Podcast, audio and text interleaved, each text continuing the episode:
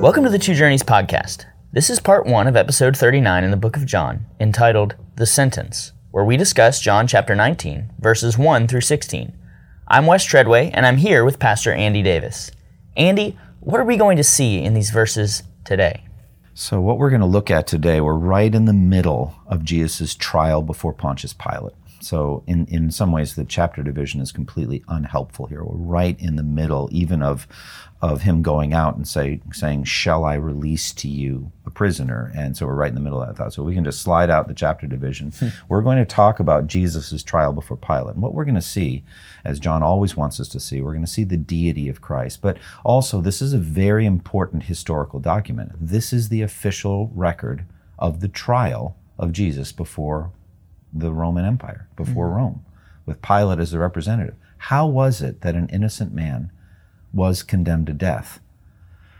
And that he was innocent is important. Jesus, sinless substitute. He, Pilate says three times, I find no fault in him. He'd done nothing wrong. And yet, he was condemned to die. Why? Now, that's what we're going to get into how God sovereignly orchestrated the death of Jesus as an innocent man before Rome and before the Jews uh, as a substitute for us, the sinful world. And also, I think we're going to see with Pilate kind of representing us, a man who has to make a decision about Jesus. What will I do with Jesus? In the end, John brings us all to that point where we have to decide what to do with Jesus. Yeah. Who do we believe that he is? Who are we going to believe? Yep.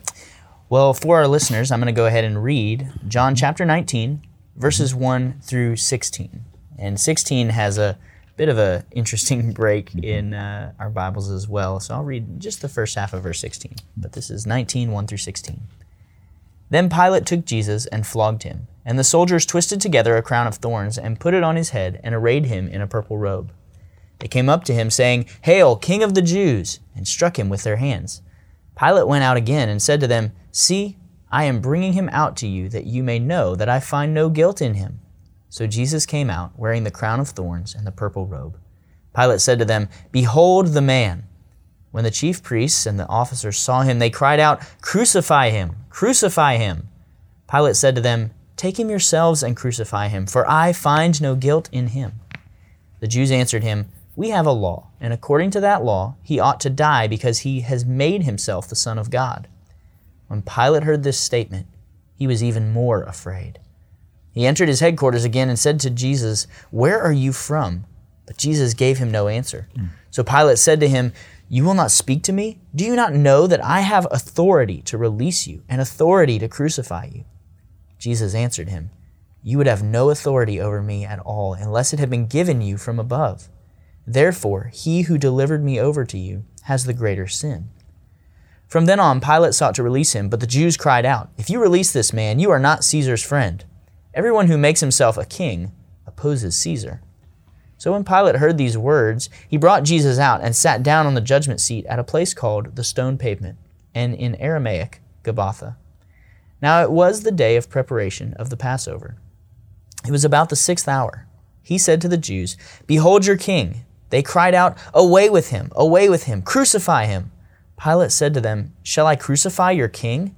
The chief priests answered, We have no king but Caesar. So he delivered him over to them to be crucified. Now, Andy, right off the bat, when we get into this passage, a question that comes to our minds as we've heard those multiple times mm-hmm. that Pilate would say, I find no guilt in him. Mm-hmm. Why does Pilate have Jesus flogged? I mean, why flog a man whom he had just declared innocent in John 18 38? Well, it's simply overt injustice. Hmm. Three times, let's, let's rephrase Pilate's statement. Uh, we have it in, in 18 uh, 38 he went out to the Jews and said, I find no basis for a charge against him. Let's say it plainly. This man is innocent, or he is an innocent man. Let's use that phrase. He is mm-hmm. an innocent man. A few verses later, then Pilate took Jesus and had him flogged. That's injustice. Yeah. And then again, um, in verse 4, Behold, I'm bringing him out to you to let you know that he's an innocent man. Well, then what'd you flog him for? And they're mocking him and all that sort of stuff uh, verse 6 You take him and crucify him. As for me, he's an innocent man. Well, are you in charge here or not? You're the Roman governor yeah. with legions behind you. If he's innocent, set him free. But he doesn't set him free. Mm. And so we need to understand at the human level why he doesn't set him free, but we need to also understand at God's level We need to go up into the councils of Almighty God. Hmm. So let's let's talk about that because we mentioned it last time, and this is a very very important understanding. We need to understand the sovereignty of God over human history. We need to understand how God rules over everyday events. And God orchestrates things according to the counsel of his own will. He hmm. works out all things after the counsel of his will, but especially he worked out the crucifixion of Jesus according hmm. to the counsel of his will. It's the central event, that and the resurrection, the central events of all of human history. So, yes, God sovereignly, sovereignly worked out that Jesus would be crucified. Uh, it says it twice in Acts uh, chapter two, and again in Acts chapter four. Acts chapter two, Peter says to the to the Jewish crowd, "This man was handed over to you by God's set purpose and foreknowledge, and you, with the help of wicked men, put him to death, nailing him to the cross." God set purpose and foreknowledge. Again, Acts chapter four, after Peter and John were released after healing the the, the lame beggar in Acts chapter three, they released. They go back. They gather the crowd together. They've been threatened to not preach the gospel anymore. They're going to preach, so they gather the crowd together. They quote Psalm 2, why do the nations rage, etc. And then they say that, um, that God had orchestrated, that Herod and Pontius Pilate and the Jewish leaders had conspired to, to crucify your holy servant Jesus. They did what your power and will had determined beforehand should happen. Hmm. The sovereignty of God. Well, how did it happen in space and time? Well, what happened is, as we mentioned last time, Pilate took over as governor of Judea. He comes in there with a big show of Roman power. He's in charge. He's man in charge. He marches into, into Jerusalem, goes to the Temple Mount, sets up the standards of the legions in the Temple Mount. Well, they include um, little icons uh, or symbols of, of the god Caesar, the deity of Caesar. Well, the Jews rebelled. They, they said, get those out of here. And Pilate, he's not going to be told what to do by the Jews. And so he says, if you don't clear this area, I'm going to kill you. Well, they bared their necks and said, slaughter us. This is all in Josephus, a Jewish hmm. historian. And he backed down because he knows if he slaughters these hot headed Jews, more Jews will take their place. He's going to have a war on his hands. Yeah. You know, the Romans didn't want that. The Romans wanted two things out of every geographical region they wanted peace and quiet, and they wanted tax money, and perhaps more things. They wanted commerce and other things. They want to run the world. Hmm. They don't want a war. Because it's costly. And so he has to back down. He knows what's up. Well, another event happens a short time thereafter, and they assemble. This time he surrounds them with with soldiers, and this time they actually he actually does kill many of them. Hmm.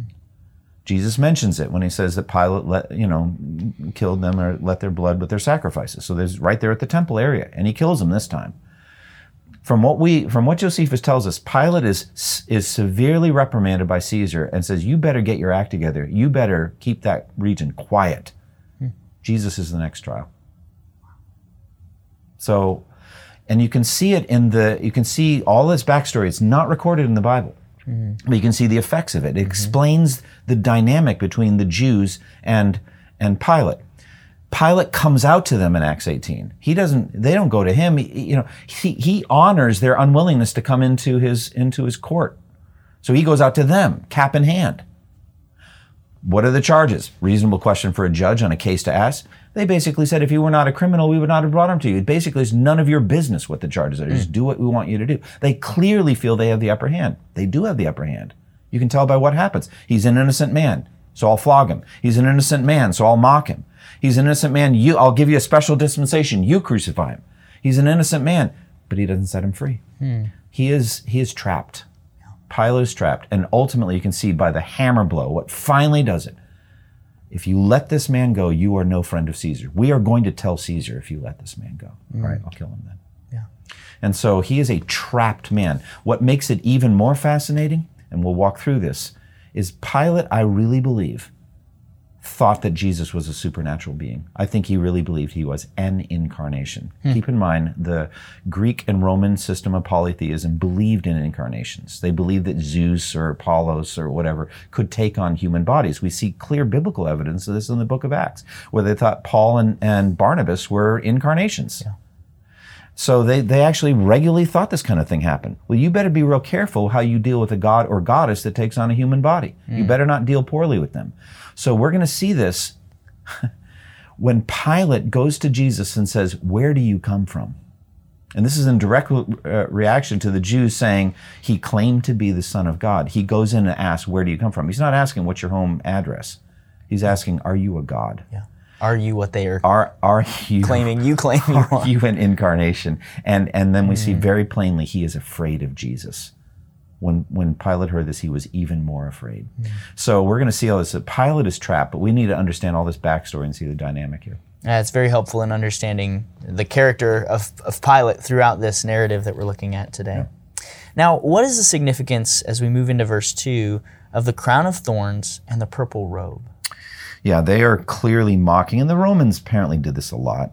You know, they uh, many Roman emperors were were puppets of soldiers. They were basically they put a guy up. They they put a robe on him and make him make him emperor. There were sometimes multiple emperors in one year. And so there'd be soldiers that would do this, but they would play the game too of, of pretending that someone's an emperor, put a purple robe on him and mock him, this kind of thing. So they're doing that to Jesus. But um, we also need to talk about the flogging. And I talked about how cowardly it was, but let's talk about what the thing itself was. Uh, Jesus was flogged, you almost could say to within an inch of his life. Um, Now, he wasn't going to die by flogging, he's going to die by crucifixion. But the flog was this long, these long strips of leather that had bits of bone or metal, lead or something like that at the end. And they would, the, the flogger was very skillful in kind of pulling back on the cat o' nine tails or whatever on the f- flogging device to rip pieces of, of flesh from people's backs. That's why the Jews limited it to 40 lashes minus one so that the guy wouldn't die. So it is a, about as extreme a form of torture as you can have without dying. Mm-hmm. And actually, I think it could be enough that you would die. Mm-hmm. And so this is what happened. Jesus' back is shredded by this. He is so what we need to see is this is part of our atonement. It mm-hmm. not just the crucifixion, it's all that Jesus went through, including the flogging. So it's a vicious thing that Pilate had done. But He's doing it to appease the Jews. He just doesn't understand them. He gives them a little smell of blood, and they're like a pack of wolves or like a mm. great white shark. They're not going to back down. They want it even more. So they, he flogs. Them. Then the soldiers take the crown of thorns. They mock it. And so it's amazing, too, the symbolism here. We need to just see the deep. God is hugely into symbols. Thorns represent the curse.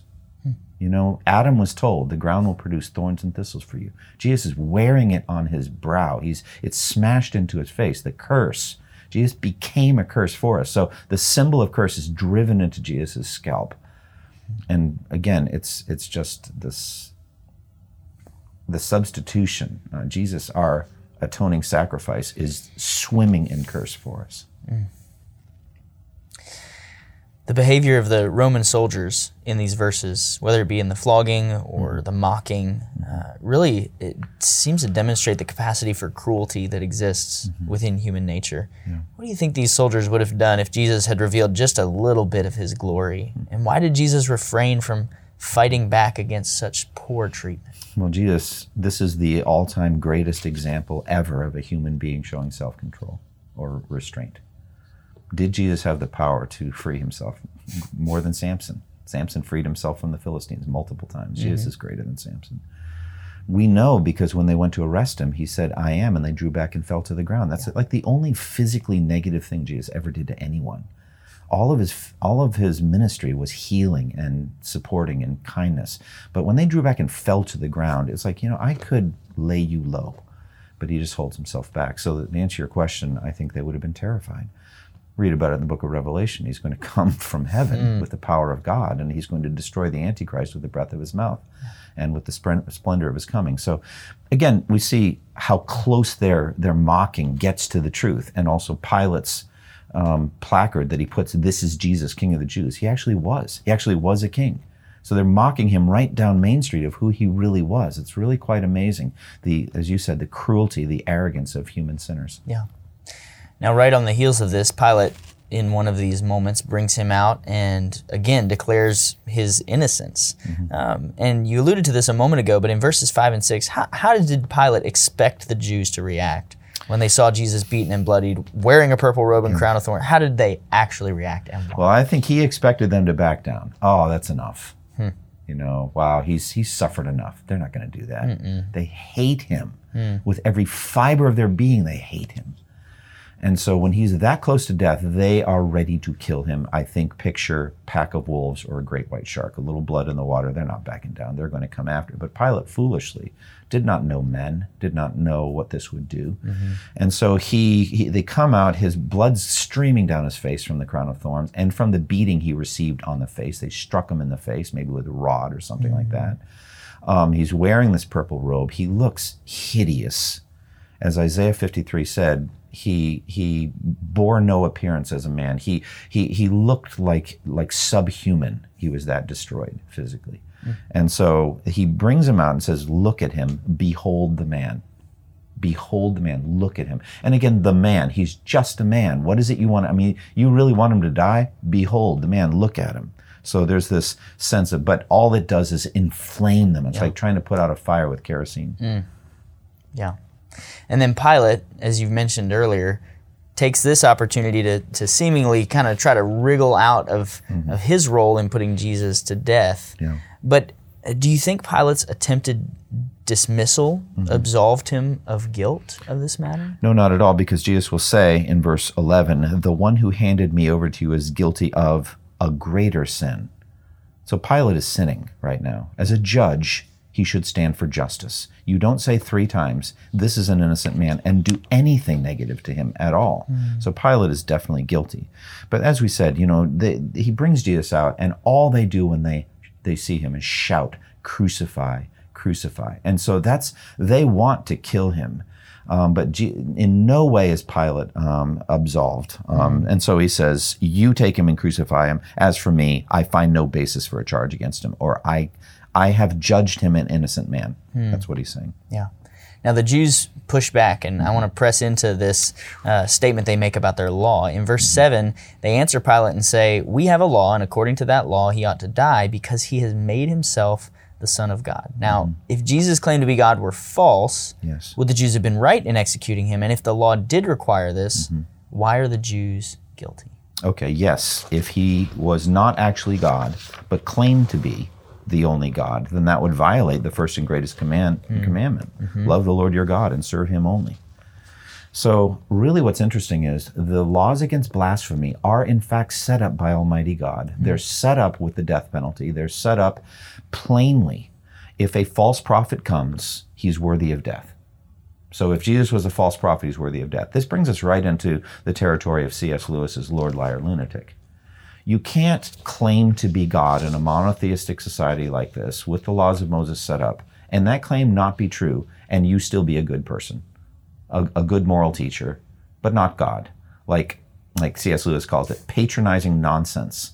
That's what most kind of liberal, you know, middle of the road type people want to say nice things about Jesus. Most people say nice things about Jesus. Well, he's not God, but he was a great man and great moral teacher. It's like, no, he wasn't He was a charlatan, a yeah, deceiver. Or, he, yeah, it, it, really is a binary thing. Hmm. He either was God or he wasn't.